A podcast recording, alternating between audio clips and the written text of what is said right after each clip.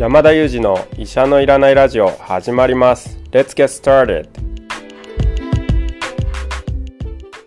この番組はニューヨーク在住の医師山田裕二先生に健康にまつわる情報を質問し医者のいらない状態を医者と一緒に実現しようという矛盾した番組です。進行役は新里ゆり子が務めます。聞きたいテーマや質問はウェブマガジンミモレでの山田裕二先生の連載コーナーへお寄せください。感想は、ハッシュタグ、医者のいらないラジオで、ツイッターでつぶやいていただければと思います。本日もよろしくお願いいたします。お願いしますよろしくお願いします。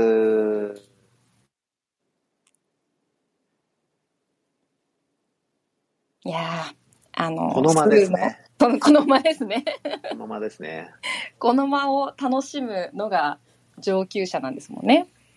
やっぱり、うんあのー今回に限らず、はい常にいろんな人がいるときに間ができるじゃなはいいですか。はいはいはい。やっぱその間が耐えられなくなることってあるんですよ。ああ、うんうんで、この間を埋めに行ってしまうのか、うん。うんその間をみんなでこう、あ今も間ができましたね。はいこの間を楽しめるかどうかっていうのはやっぱ大きく大きくあると思いますね。いやでもそれは本当に余裕ですよね。余裕がある方だと間を楽しめるんじゃないのかなと思います。うんうん。山田先生、本当にうーんって思ってますか？いやいやそうだなと気づきまし そうだなと思ってくださっているということですね。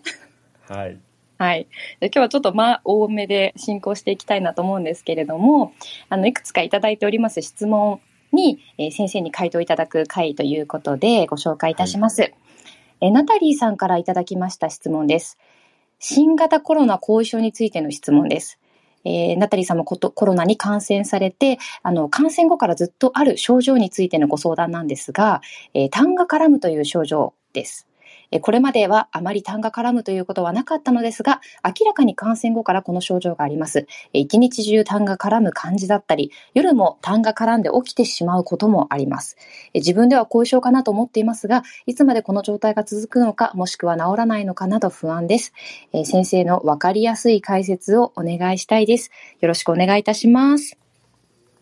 はいありがとうございますコロナ後遺症ということですね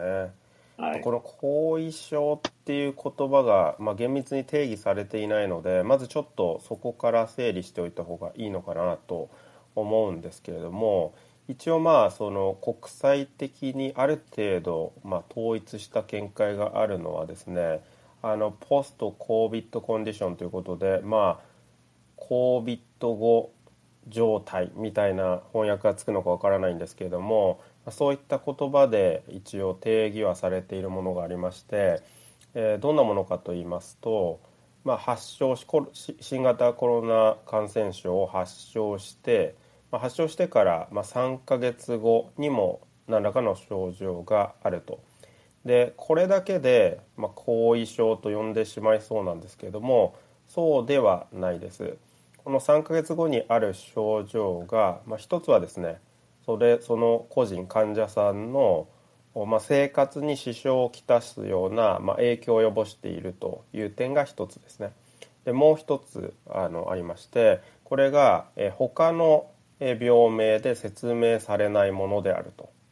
いうことですね。ここ非常に大切です。というのも、まあコロナ後遺症って、まあ、非常に便利な言葉なのでコロナの後に出ている症状が、まあ、全てコロナ後遺症だって、まあ、呼ばれがちになるんですよね。で特にこの新型コロナのパンデミックで、まあみんなの意識がそっちに向いていてあの、まあ、なんなら医師の意識すらそちらに向いている中で医師もおそらくですね過剰診断してしまうリスクが、まあ、現状あるんではないかなと思いますのでその3ヶ月後にもある症状なんだけれども他の病名で説明されない、まあ、この基準が非常に大切なんですね。なので、まあ、今あの伺った中でまずですねそもそもどのぐらい続いているのかそしてそれが生活に支障をきたしているのか、まあ、おそらくきたしていそうなんですけどもさらにもう一つ他の診断で説明されないのかまあ、この点をまず明らかにすることが大切ですので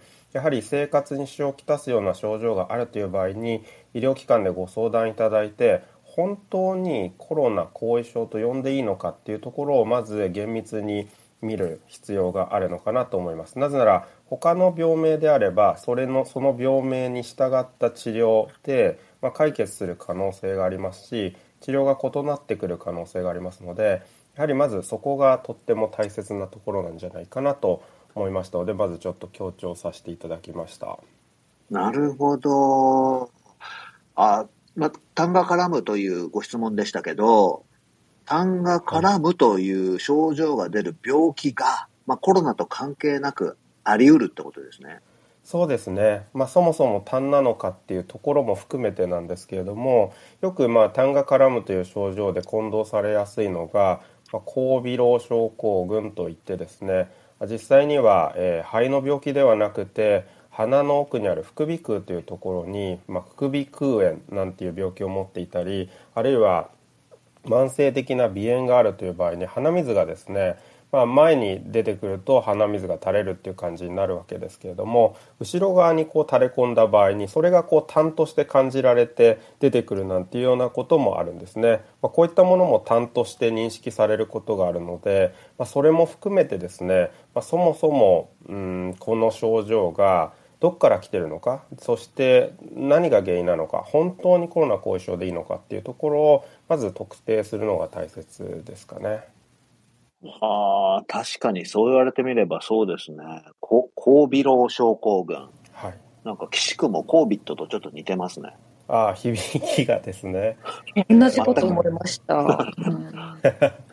なるほど。そうですね。比較的その副鼻腔炎とかですね。慢性的な鼻炎なんかも多い病気なので、まあ、コロナの後に自覚されやすくなったとかですね、まあ、そういったことも十分考えられますしあの、まあ、どうしてもですね、まあ、時系列が成り立つと因果関係に、まあ、頭の中で結びつきやすくなるっていうことがあるんですよね。コロナの後に出た症状はコロナが原因だとかこれはまあワクチンでもよく言われましたよねワクチンの後に発症した病気はワクチンが原因だとまあ、認知されてワクチンの副反応なんだというふうにまあ訴えられる方も出てくるんですけども実際には因果関係がないあるいは明らかでないっていうものも多い中で、コロナの後に出た症状が本当にコロナが原因なのかっていうところをまず見定めるのはすごく大切なんですよね。なるほどなでもそうするとこれあれですね、ご本人ももちろんそうですけれども、お医者さんの方も、そこで出ている症状がコロナの後遺症なのかどうかの判断ってすごく難しいですね。そうですねただやっぱりあの他に何か原因がないかっていうことはある程度調べる術があるので、まあ、そういったところっていうのは私たちも丁寧にですねあの話を聞いて診察をして必要に応じて検査をすることで見極めようとはしていますけどね。じゃあ、そういう意味で言うと、ご本人としては、まあ、お医者さんとお話しして、まあ、原因を、まあ、探ってもらうというか、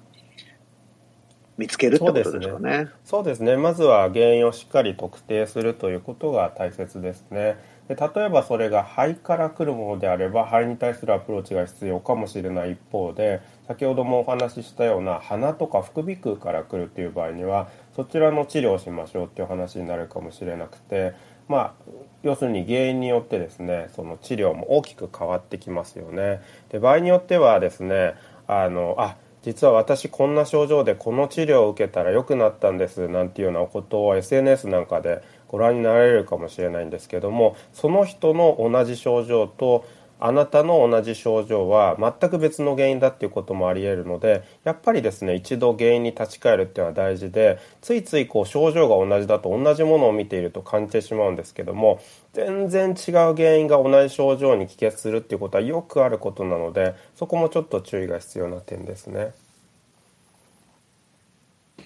ちなみに先生質問していいですか？はいこれで丁寧に原因を調べてコロナ後遺症っていうふうに判断される時っていうのは逆にどんな時なんだろうとちょっとふと疑問なんですけれども。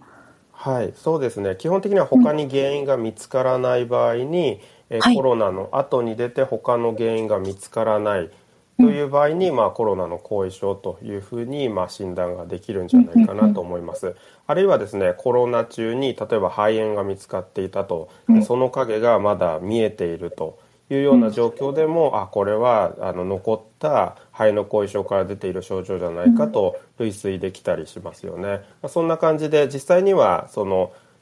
一筋縄でいく話ではないんですけども基本的にはきれいに他の原因を消していって最終的に、うん、あこれはコロナの後遺症として矛盾しないですねというような形で診断していくものですね。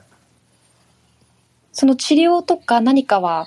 特別なことがあるんでしょうか？コロナ後遺症になって。それはとてもいいご質問なんですけれども、はい、基本的にはですね、まあ、そのコロナ後遺症って非常に広い言葉あの言葉なのであのまるっとこれで治療しますみたいなことはないんですけれども実際には例えばですねその何ですかね息苦しさとかあるいは痰が絡むなんていうような症状も決して稀なものではないんですけれども基本的には劇的な治療っていうのは今のところ見つかっていないということになりますね。なるほど。ではあのその出た症状に効果的な治療を先生に相談して、まあ、一緒に改善を見ていくっていう流れになるんでしょうか？そうですね。まあ場合によって例えばですね、うんうんこう肺の影が残っていてでこれが何かこうあのコロナの肺炎後の、まあ、特殊な形の肺炎ですみたいな診断になった場合には飲み薬が試されるみたいなこともあったりするんですけども多くの場合にはそういった治療法はま、残念ながら確立していないことが多くてですね、ま、例えば息苦しさなんかで言えば、まあ、リハビリをしてみましょうとか、まあ、ちょっと呼吸法を練習しましょうとか、まあ、そういったものが中心になるのかなと思いますね。ありがとうございました。お便りにも、あの、私も同じ症状ですというご意見もいただいておりまして、結構あの、周りでも、まあ、コロナ後遺症なんじゃないかということで症状を気にされている方多いので、ぜひこの配信は、あの、皆さんに聞いていただきたいなと思いました。先生、解説ありがとうございました。はい、ありがとうございます。ありがとうございました。今日はですね、あの、再び、ちょっとある方からですね、山田先生にクイズを出したいということで預かっているんです。そちらに行ってよろしいでしょうか？あああの方なんですかね。楽しみです、はい、医者のいらないクイズ。山田先生の得意な夏メロこれをもう少し深掘っていきたいと思います。はい。である方が問題を出してくれますんでその曲を聴いて曲名を当ててください。いいですか？了解です。これから歌を歌うので、曲名を当ててください。あなたを待つと雨が降り、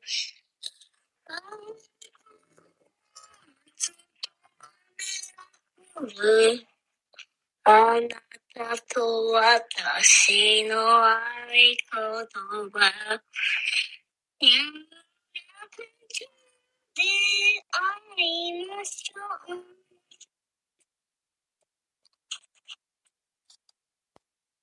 うんこの曲です。なるほど。あれですね。ちょっと音程が上がるときに声がかすれていく感じで、そこが大事だったんじゃないかと思いつつ、そこ聞き取れなかったらちょっと難しかったですね、今回。確かに。音小さかったですか？そうじゃなくて？小さいわけじゃなくて、なんか音切れしちゃうんですよね。そうなんですよ。へえそうなんだ。なんか大事なところで、小さくなったり、でも、こう、なんて言うんでしょう、かろうじて雨とか聞こえませんでした？そうですね、聞こえました、聞こえました。うん、でもなんか演歌っぽいようなね。もう一回今状態直しましたね。もう一回いきますね。はい。はい。あら歌を歌うので、曲名をしてください。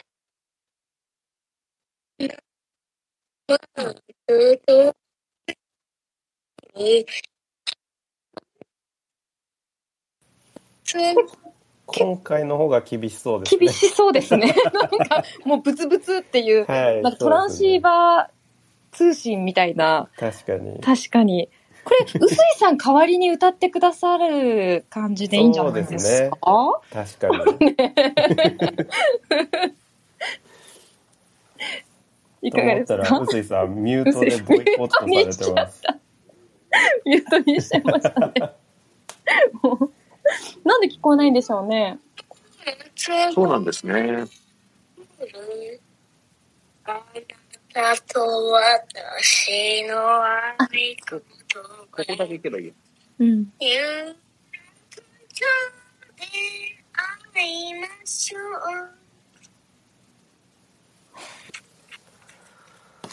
う。なるほどヒントはですね、はいもう1957年のヒット曲で、はいもともと有楽町の総合、有楽町に総合があったんですよ。百貨店。ほで、そこのキャンペーンソングだったんですけれども、フランク永井さんが歌って大ヒットしたんです。うはで有楽町のあの辺の周辺って、もともと闇市があったりして、あんまりいいイメージじゃなかったんですよね。あなるほどで、そのイメージを、この歌で切り替わって、まあデートするような場所、素敵な場所に切り替わったというキャンペーンソングです。わかりましたもうこれは勘でいくしかないですねお願いします。雨の百貨店ブブー。これはですね、あの、音声の収録状態が悪くて申し訳なかったですけど、正解は有楽町で会いましょうでした。あーってなんか言ってそうでしたね言ってそうでしたね。言ってそうでしたうんいやー、それが聞き取れなかったのは申し訳ないですね。でも、会いましょうっていう可愛い声が聞こえましたけどね。はい、うん、うん、うん。ですねあと、うんうん私とあなたの合言葉みたいあ、言ってましたね。合言葉って。なんか反省したいと思います。を、これを一生懸命歌ってくれたんだなと思うと、そうですねねえ。それを活かせなくて申し訳ありません。あの有楽町で会いましょうとお伝えください伝えます。はい。今日のクイズは残念ながら不正解でしたが、えー、山田先生と臼井さん今日もありがとうございました。ありがとうございました今日もいつも3名でお送りしました Thank you for listening and see you next time